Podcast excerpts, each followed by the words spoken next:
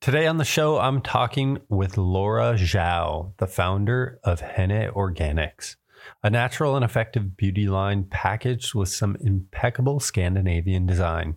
After launching a web design and development business, Laura branched out to design the clean beauty items she wanted to see out in the world.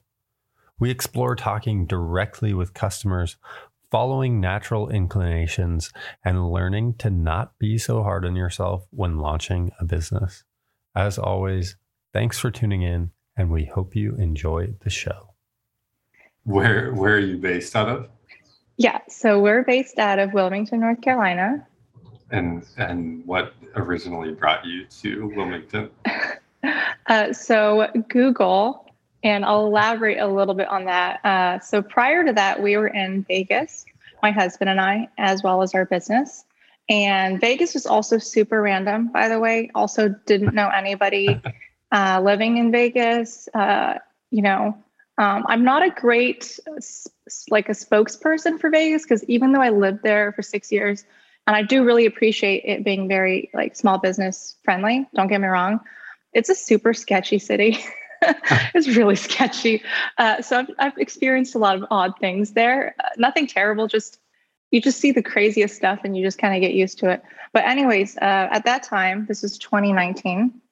Uh, so our business, we do everything in house. So our our commercial lease, we had about a year left, and so my husband and I were talking a lot. He's also my business partner. These, um, and we were just like, okay, it's kind of now or never in the sense that Vegas was supposed to be a pit stop. We were supposed to be there six months. Prior to that, we've been like we've been bouncing around a lot, not so much in the states, but abroad.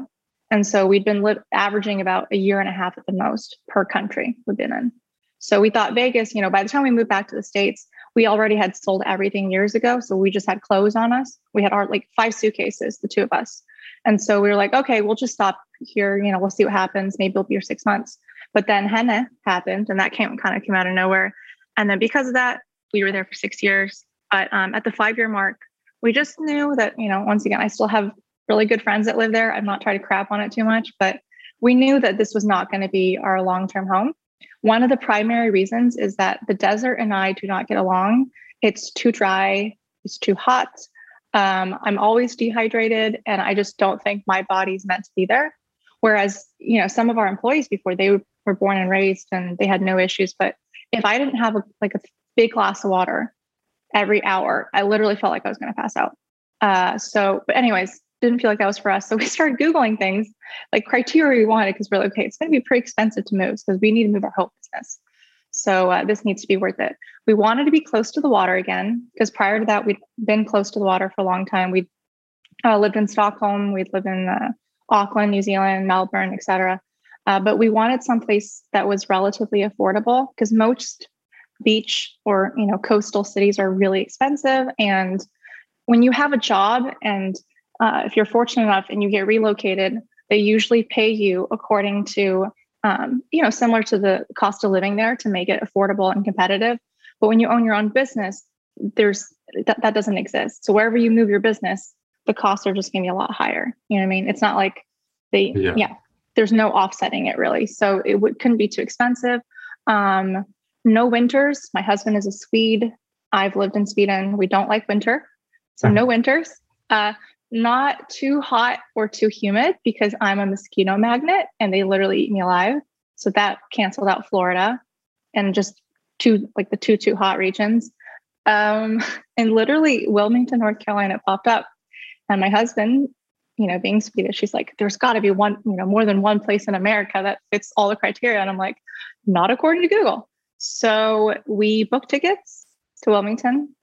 And this sounds bad because now I live here, but before that, I actually didn't, I'd never heard of it. I had heard of like briefly heard of Wilmington, Delaware, but I actually never heard of Wilmington, North Carolina. So it was just really new for all of us. We booked tickets. We came here, I think it was like October 2019. Uh, I wasn't that impressed the first day because I made the mistake of I booked this really cool Airbnb, this all black house that looked modern and everything. And I was like, oh, it's such a steal. It's so cheap. Yeah, because it was in a really shady part of town, really shady. People told me that afterwards because I literally didn't feel safe in the middle of the day. And they're like, oh, yeah, you picked like the worst part of town. That's where all the drugs come in. I was like, oh, yay, thank you. Uh, so the first day I wasn't that impressed, but then we went to the beach. We actually went to, there's a lot of beaches here. We went to Carolina Beach the first day. And as soon as we got to the beach, I was like, yeah, I'm good. Like I'm set. We can move here. Like that's enough. So we planned it out and COVID happened and that was unexpected. And so it just, it made it harder to move, but it also was just because a lot of people ended up uh, moving to moving further out uh, around the same time. So just, it was just uh, a little bit tricky, but um, I mean, it's just logistics. I mean, at, the, at, it's not a big deal at the end of the day. You know what I mean? Yeah. The trickiest part was actually hiring from scratch. Uh, not that we wanted to. We made we actually let our employees know months, like several like several months in advance. We wanted to be upfront with them. Uh, we offered people, you know, raises and everything, but we also understood that we're asking them to move from Vegas to a city that half of my employees thought was in the Midwest. So I'm just saying, like, no one has any family or friends in that area. I actually am from the Midwest. So one of the girls who shall not be named, uh, she was like, "Oh yeah, but that's in the Midwest, right? That's like right in the Midwest." I'm like, "No, it's not." And she's like, "Yeah, I'm pretty sure it's in the Midwest." I'm like, "I can promise you, it's not in the Midwest." But yeah, I don't think you know anybody there. And she's like, "Yeah, I don't think so." Uh, so we knew they weren't most likely not going to come with us. Uh, so the hiring from scratch part was tricky in the beginning, especially during COVID and just everything.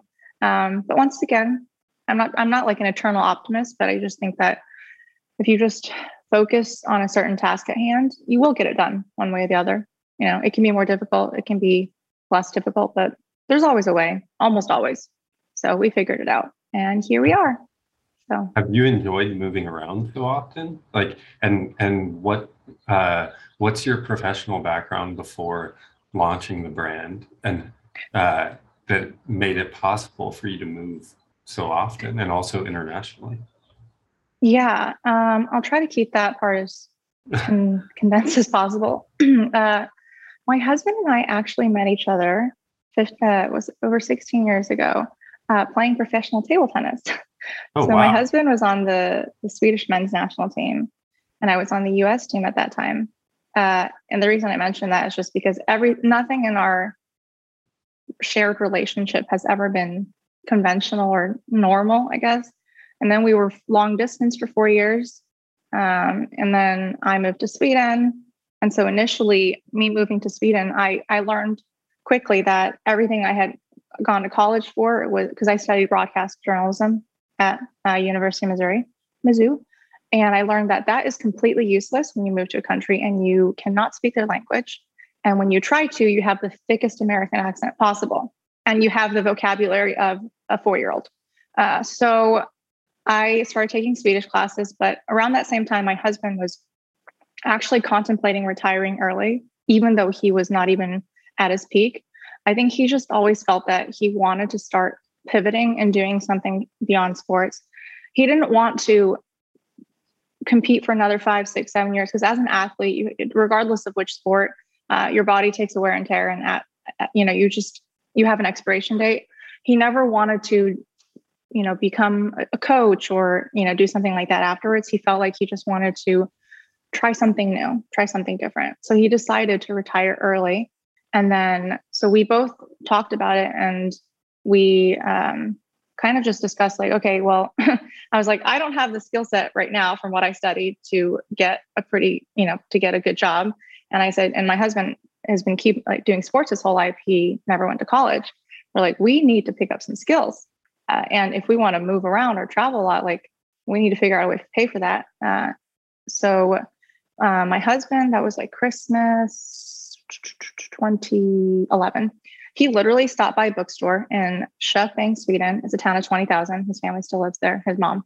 And it was a programming book. And it does kind of run, I feel like, with the men in his family. They're, they're um, his, his late dad, as well as his brother. They all kind of work, worked or work with that something similar.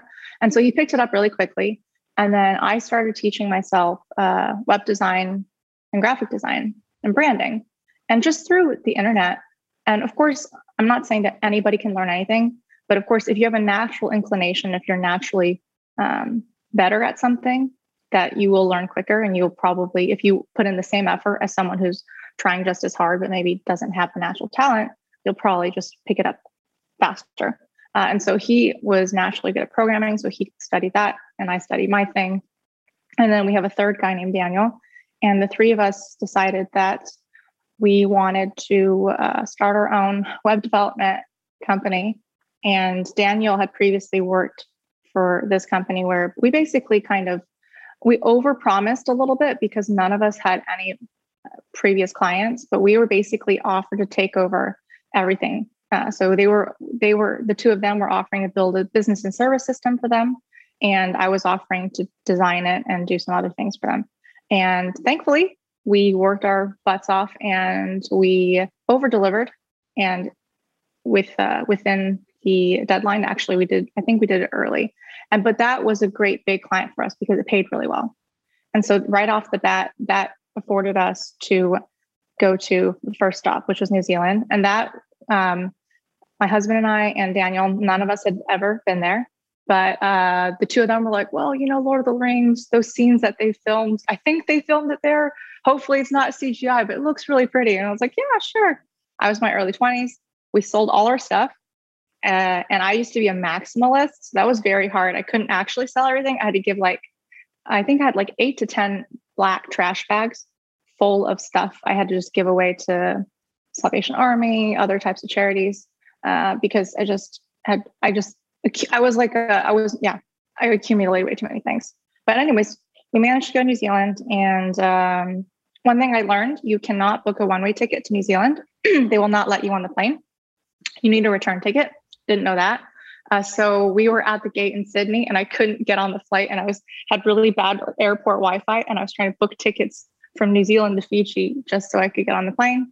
We managed to do that, and then we lived in Auckland for a year and a half. We we were renting these like a uh, not the they were nice apartments, but didn't have any character, like these corporate furnished apartments in the like central business district of every city, because that's how we could get away with not having anything on us, right? Like we didn't buy anything. Uh, we just brought clothes and it was really fun. And then after that, we bounced and we went to Melbourne for about 10 months. We would have stayed longer, but New Zealand is much easier to apply for certain visas as a foreigner. And when we were in Melbourne, we could have stayed there more than a year, but we just realized that if we really wanted to continue conducting business, that we needed to pick a country that one of us was from so then we went back to Sweden for a little while. And before that, I had also been living in Sweden, sorry, for a year and a half. For, forgot to mention that part. And then prior to that, I had been traveling, um, doing living in Sweden for bits and periods of time. And then we moved, so we went back to Stockholm for a little bit. And then we moved to the States and ended up in Vegas. And that was not very condensed, but yeah. And oh, uh, oh yeah, so what we did before, that's actually what paid for all of that was just um, essentially trying to learn new skills, not on the fly in the sense that we both did put in a ton of effort. Uh, this was one of the nicest periods of my life.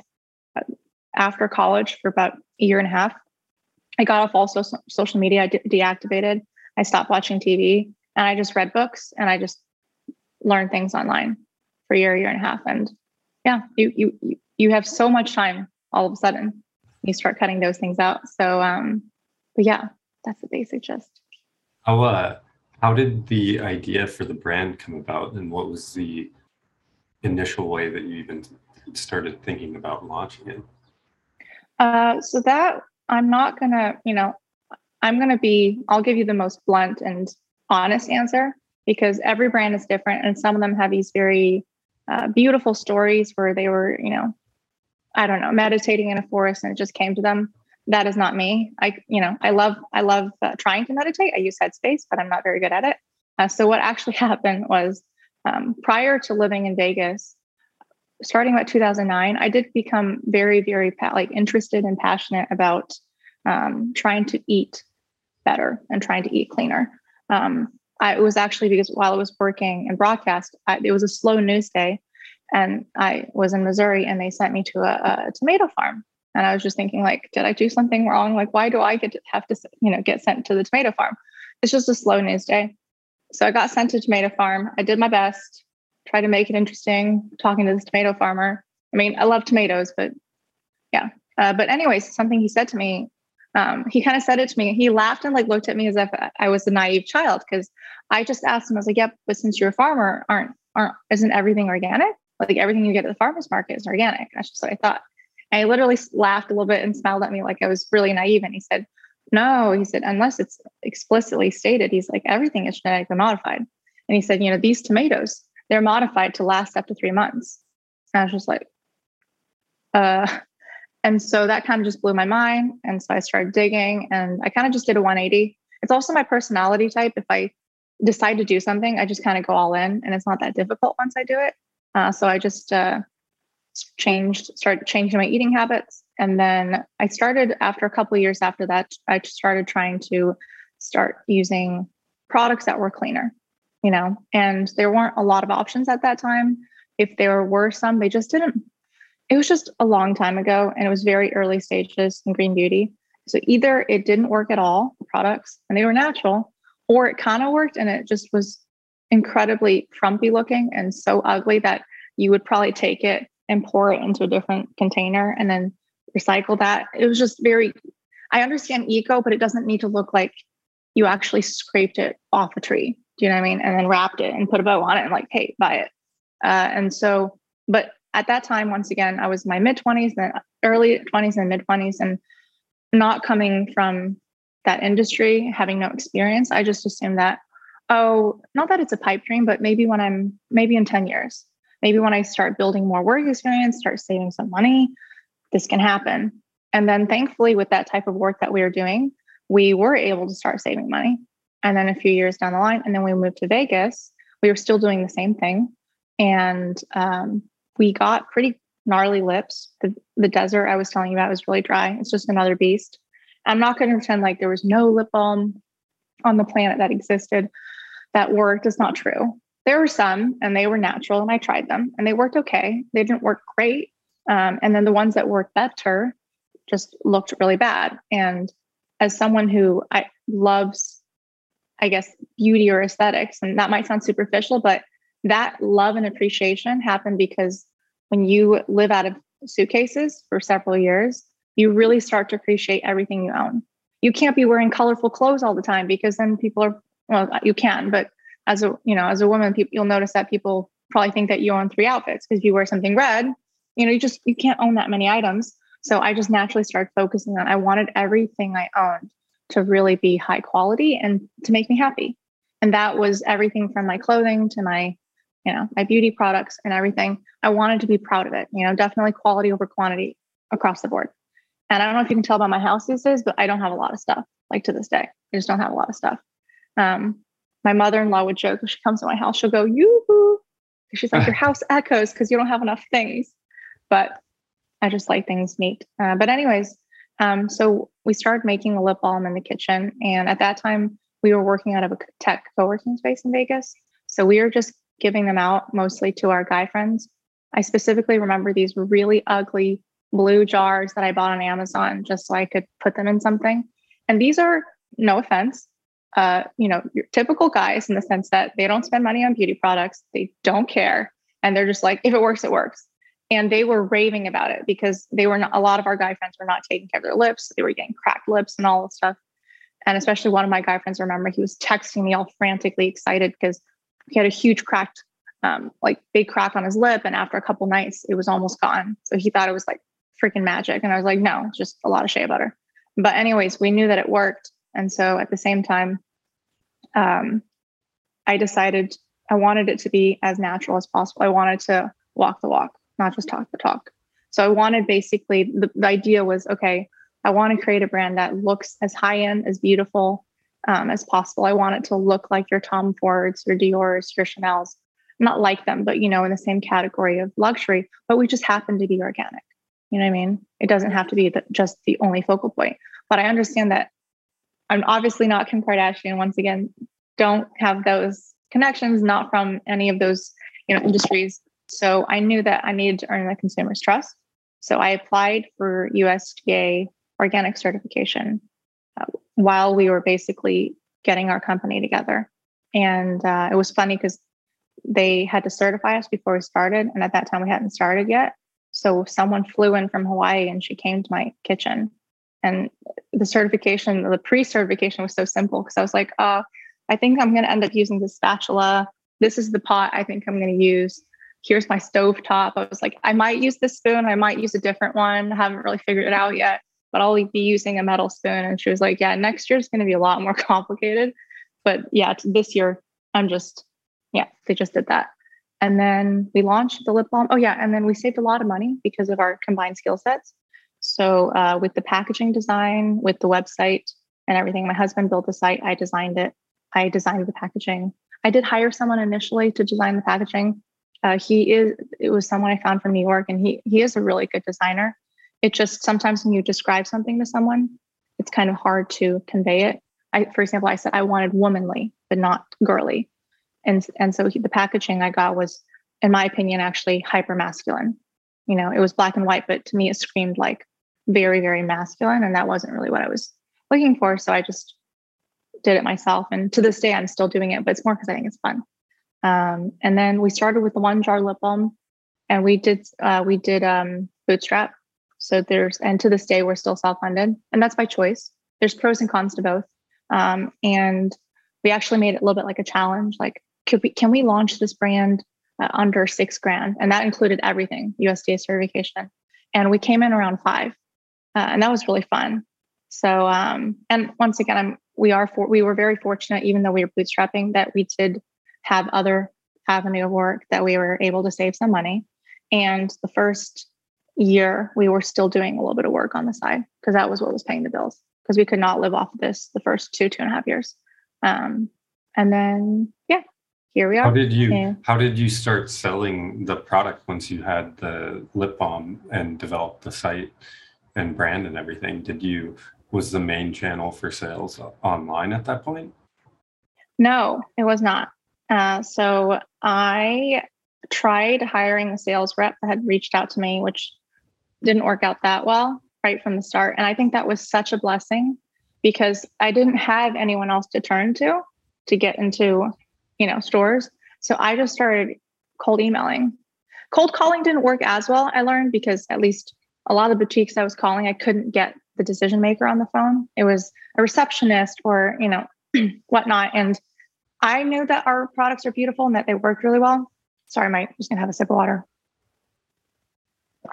This is my fault because I drink I drank coffee before this, and you know, it makes your throat a little bit itchy. Same thing. uh, I also noticed that my face looks like I got burned on camera. That would be the lighting, just so you know. I am not tomato. We're not going to use we're not going to oh, use. Oh yeah, I was like you know, for anything. I'm, so I'm normally like olive since I'm Asian. I'm normally more olive skin tone and not like tomato. Um, but sorry, back to what, what I was saying. Uh, oh yeah, you hired a sales rep. Oh yeah, and then so I just I started cold emailing myself, and I just started pumping out a lot of emails. I started compiling uh, different email templates, kind of like A/B testing, and seeing what where what garnered um, better results and which ones didn't. And i just kind of tweaked. And so it, it wasn't that it was just purely a numbers game. I wasn't applying or reaching out to retailers where i didn't think it would be a good fit but i still wasn't really sure at that point because for example um, i thought that like certain types of super high end clothing boutiques would sell us really well and i actually learned that i'm wrong about that because unless they actually have a dedicated apothecary or beauty section you typically don't sell that well because the average customer doesn't walk in with the mindset of wanting to buy beauty products. So things you just don't know. But I was contacting all of them and I think just being scrappy and also maybe being a little bit naive, not really knowing how things work. There was one retailer we got into, uh, an indie boutique that was really hard to get into, and I didn't know that. I found out like a, a couple years later that some of my friends said it took them years to get in. And that was one of our first retailers. It was just because I contacted them. I wasn't doing it in an arrogant way. I was simply asking nicely if I could send them samples and gave them a link to our website and our social. And so um, that's kind of really how it started. And then it, it, was pretty much just me doing sales like the first year and a half to two years. And it wasn't it wasn't fun per se. Um, but you know, because like sometimes I woke up and I'd have like 40 or 50 rejection emails. It's not the funnest thing to read. And some of them were not very nice to me, not because I wasn't nice, but because they thought I was very unimportant and they thought it was kind of cute or funny that I was reaching out. And I'm not going to name any names because I don't hold I don't hold grudges and you can't. You have to have thick skin. And some of those people that weren't that nice to me, they're my retailers now. And they're some of my best retailers. That's why I do not name I'm, not a snitch. Like I don't name any names. But this one I will mention, which I will not mention who it was. They had they responded to me, but I guess they had had had like a little email chain between them, a few people at their company, and they didn't realize that somehow that had gotten added. You know, sometimes you forward emails or whatever you respond, and they didn't know that. I had seen in their previous emails that they were just making fun of me. They were just mocking me. They thought it was so cute that I would reach out to them, and they all did not. Um, they misread my email as well. So they um, basically called me white trash, which I thought was funny because I'm not white, and I don't even. It just didn't make any sense. But I think they just read something at the top, and then we are like a Swedish American inspired brand, and so, anyways, yeah, just those things would happen occasionally too. And of course, it's not fun to read that. But once again, it's like, you know, am I really going to let it affect me to the point where I'm not going to keep pushing forward? Do you know what I mean? Like yeah. people can be rude sometimes, but like it's life. I'm not saying that you shouldn't, people should say things or they shouldn't. Of course, some those women shouldn't have said that, but it is what it is. And How so I just you, keep moving forward. How, yeah. You said that you do everything in house. Did you did you um, end up doing production on the product and and continuing to develop product on your own? Yeah. So to this day, we formulate in house, we produce in house, we pack and ship in house. Almost all of our sales is still done in house. Photography is not done in house. I work with a, a couple of wonderful photographers, and they are not in house. Um, but yeah, it is. And it's pretty special. Like there's pros and cons once again to everything, but there's some fantastic pros to doing it in house if you're able to, and if you're willing to. I wouldn't say necessarily it's more work. It's just you can't you can't like you can't be gone all the time. I'll say it like that. So one of the pros is that if there's any issues with ingredients, let's say one ingredient shows up, natural ingredients can vary. And let's say a sea buckthorn oil that we have, let's say it shows up and the color's a little bit off. We'll know the day it arrives. My production manager will go up to my husband or ask me, and what do you think about this? And we'll figure something out. You know what I mean?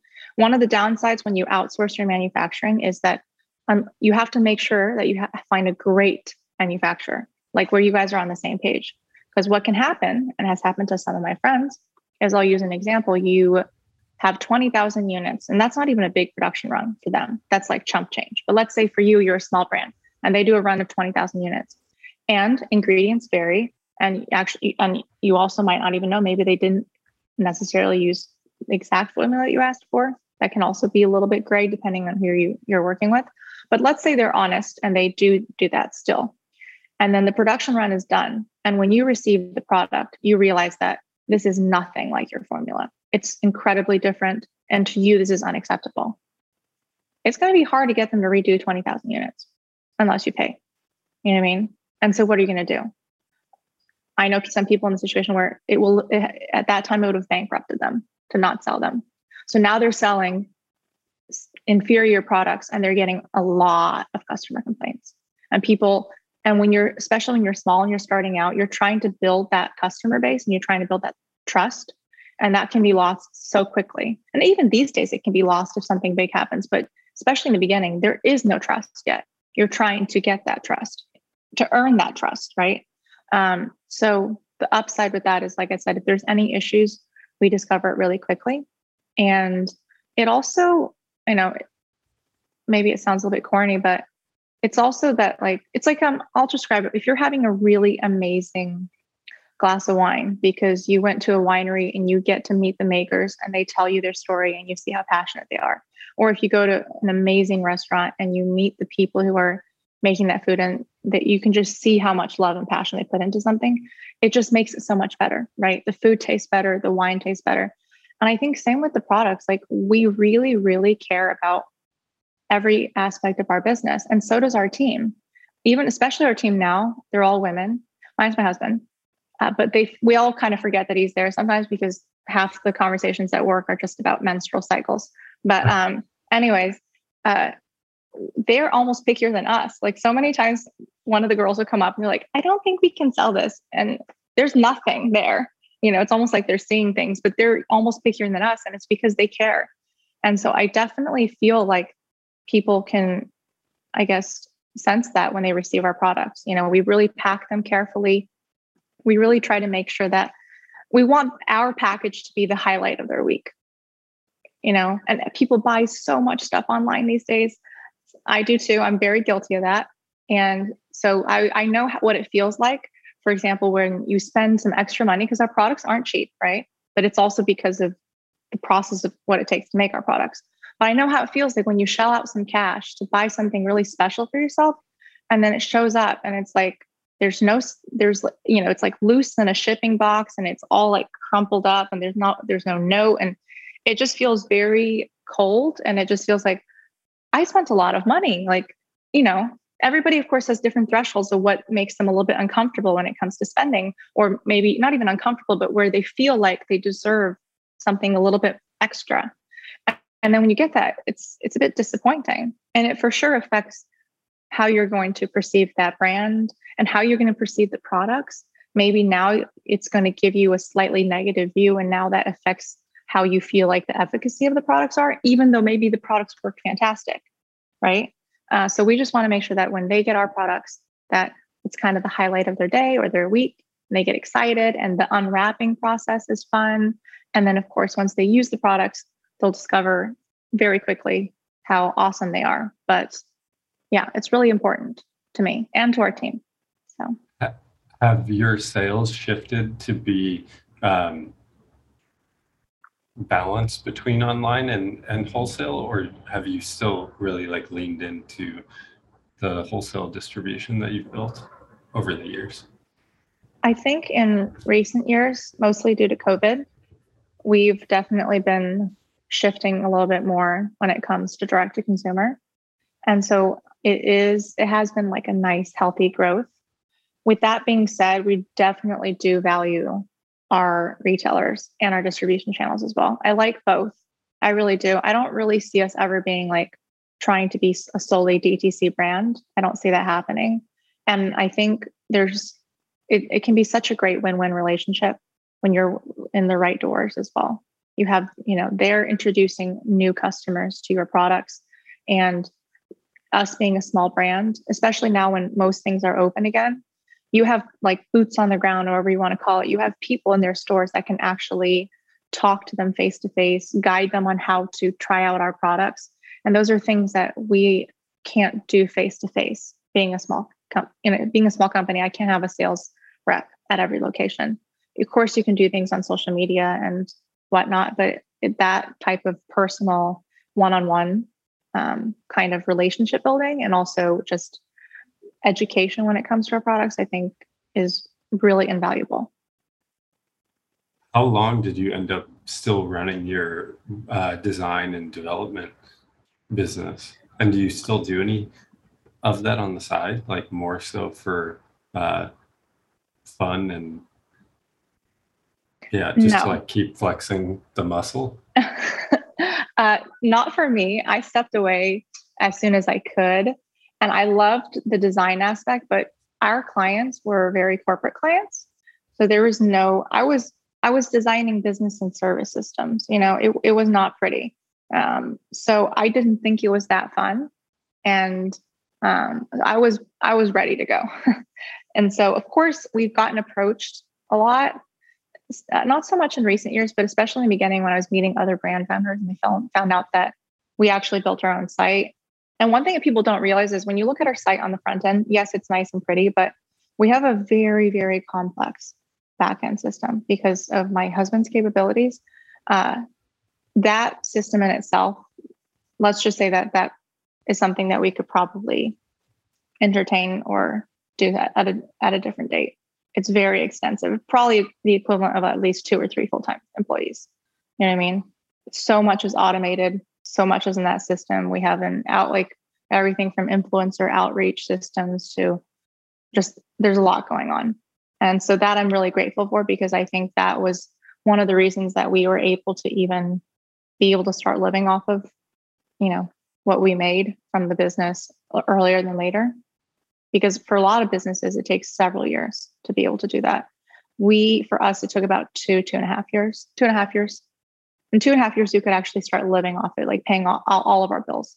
At the two year mark, we could start taking a little bit out, you know, it was almost like grocery money. But at the two and a half year mark, it was like, okay, we can really live off of this. So That's amazing. Uh, what did it feel like when you made the jump to working on the brand full time? Um, it was definitely a sense of relief. It, despite being, I'm very type A, and despite being able to push through quite a bit, quite a bit of things, I think doing sports has taught me to have thick skin. Uh, I've always, I think, because of the way my parents raised me, even though when I was young, I was a little bit reckless with money because, you know, you're young, and also I was fortunate enough where my parents were still paying for most things when I was in school, and I'm very grateful for that. But it doesn't teach you a real appreciation for money. However, despite that, my parents still growing up with that foundation, like they never, like always, they always spent less than they made. And that was something, despite not having a, a great appreciation for money when I was really young, I, I understood that part. And so for me, the first couple years, I was stressed out of my mind about money. I just didn't show it. And it, everyone has different thresholds. We were never in the red during those two years because we were so scrappy. As soon as we felt like we were starting to run short, we would look for other projects to do, look for other work. Uh, but it was stressful. And of course, once again, I, everyone has a different threshold. I'm sure some people in that same situation would not be stressed unless they're, you know, tens of thousands of dollars in debt. You know what I mean? Uh, we never really had to go into that, but that's also because, especially myself, I'm a calculated risk taker. I'm not a giant risk taker. And so and that's one of the reasons, for example, like when the shutdown happened with COVID, that we were actually okay because we had been running the business, whether you want to call it conservatively or not, I would just say carefully. And so we, we've never taken any huge risks. And I'm really actually still in retrospect glad that we haven't because there were a few opportunities where, once again, being more naive within the industry that I thought was like, oh my gosh, almost too good to be true, but like, oh gosh, we have to jump on this. But that voice in the back of my head, I guess intuition or fear was like, this seems too risky. And I'm really glad there were a few things we didn't do early on because it would have bankrupted us for sure. And it, it actually bankrupted certain brands, brands that I didn't know, but I saw afterwards. But it took like six to six to 12 months. And once again, won't mention specifics, nothing illegal or shady, very legit things, but they're just as a brand, when you're not big enough, it's a huge financial risk. And if it doesn't pan out, you're kind of screwed. Uh, and so and even to this day like everything from online marketing to anything we are more careful. We are more careful because i think covid is a perfect example that sometimes you just can't anticipate. It's like a black swan black swan event. You can't anticipate it happening and it just changes your whole life. And i've seen so many businesses shut down the past couple years. And so and i'm incredibly grateful that we're not one of them. But it's a very sobering reminder that you don't want to constantly just be focused on sales either. You know, especially when you're when you're self-funded like us, having a good profit margin is really important. It's really important. And it's great to, you know, prepare for the the celebratory days and you're not you know, I don't I'm not saying you should always prepare for a rainy day, but yeah, it's just it, to each their own. You know, it's just the way we run things and I am still glad that we do because I don't think we would exist today if we didn't. Yeah. Looking back, since even before you launched the brand, is there any advice that you would give yourself that maybe would have uh, helped you in the earlier days? Uh, don't stress so much over things. I, I still have to remind myself about that these days. I I'm probably my husband would say this for sure. I'm definitely my own worst critic. So I'm super, super hard on myself. Uh, and so I have a tendency where when I reach a goal, I kind of forget that I set the goal and I'm already focused on the next one. And I forget to celebrate the prior goal that I was really excited to reach before, but then suddenly have temporary amnesia and pretend, not pretend, but honestly don't remember being that excited about reaching that goal. Uh, so I would say definitely try to enjoy and celebrate, you know, milestones and set set small milestones so it doesn't feel too overwhelming. And then one thing I would definitely say to not just myself but anyone is just like no does no doesn't mean never. It often just means not yet. You know what I mean? Like that's something that one of the biggest things. And I'm I was fortunate enough having a sports background and having a natural personality that I don't like take, getting no as an answer. Not because I'm trying to be bratty. It's more just I almost see that as a challenge. Like, oh, okay, you said no. Well, we'll see about that. And guess what? A lot of them end, end up saying yes later. I think it's just good to be, you, you don't want to be annoying, of course, but persistence is key. And sometimes it's not the 50th email, sometimes it can be literally the 300th email. And things happen weird in weird waves as well. You know what I mean? With anything. Like I remember when I was doing a lot of the emailing, sometimes there would be like four or five days where I hardly got any responses. And then all of a sudden I wake up one morning and get a bunch of them. And so you won't really know unless you just keep going. And so I think, I think, and I think it's, and like I said, everyone has their, a different route because we had to boot, because we bootstrapped and we chose that route. We had to do a lot more things ourselves and we had to be a lot more scrappy. But I would say, even if you start off right from the start when it comes to investors, whatnot, I think it's still good to be relatively careful with your spending. You know what I mean? And especially because when you have investors on board, that's other people's money you're spending. There's consequences. You know, you start wildly spending in ways that don't produce results. And not only are there, those investors going to disappear on you, but they're going to, before they disappear on you, they're going to be very angry with you. And there's consequences to that too. Uh, and def- I would say of course, you have the sayings like surround yourself with the right people and everything. But I also think it's important sometimes to remember that even though somebody really loves you and it can be a family member or close friend, sometimes they'll give you advice that's not in your best interest. And it's not because they're trying to hurt you, it's because of their own past, whether it be trauma or bad experiences that made them made them more jaded. And I think it's sometimes also good to trust your own intuition.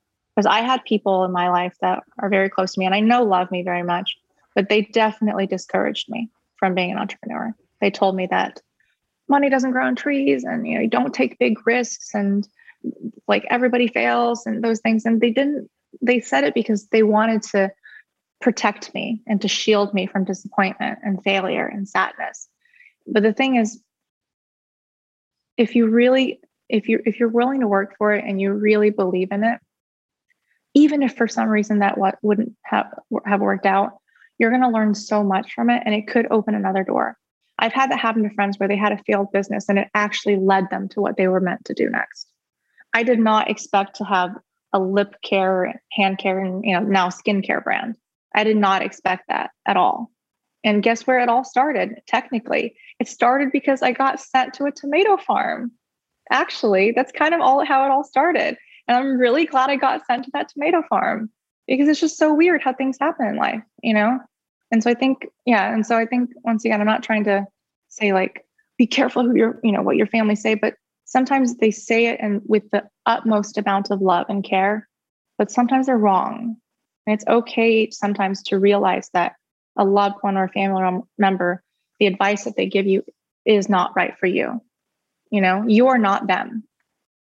And you have different personality types different experiences just different skill sets. And sometimes they're not right you know so yeah i totally agree i think also it's interesting like the uh, continued learning just like picking oh, yeah. up new skills like how valuable those ended up being to you even though you didn't know where they were going to take you in the beginning or how you yeah. using them and with the internet these days it really is amazing how much information you have access to and that you can learn from and even just not if we're not even counting the internet, like things that people can do that, and I, am not saying I'm perfect because I have my slip ups, like a uh, holiday season, this past holiday season, I was watching too many things on Netflix after work. I will totally fess up to that.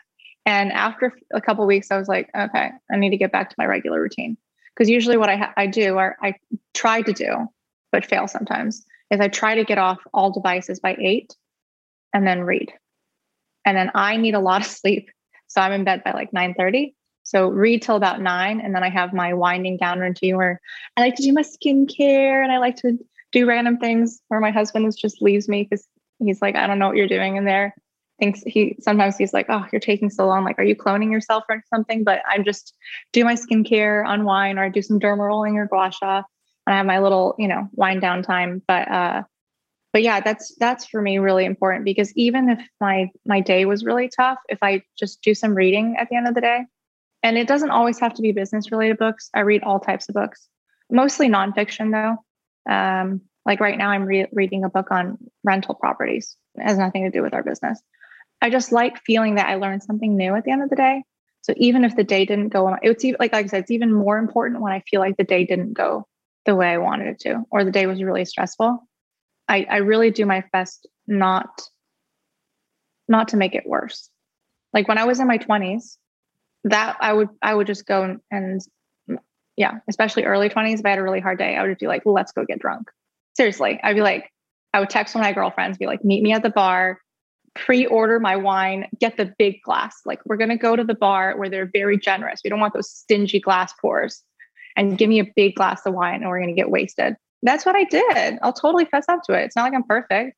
And I did stupid things where I wake up the next morning and I'm missing a lot of money when I check my balance because I bought everybody tequila shots at the bar because that's a great idea when you've had a lot of drinks. And my husband's like, I tried to stop you, but you're so aggressively happy when you're drunk. And you're like, no, everyone's gonna love it. Uh, I've done those things, but now I'm almost 34 and I, I I don't do that anymore. I actually hardly drink these days.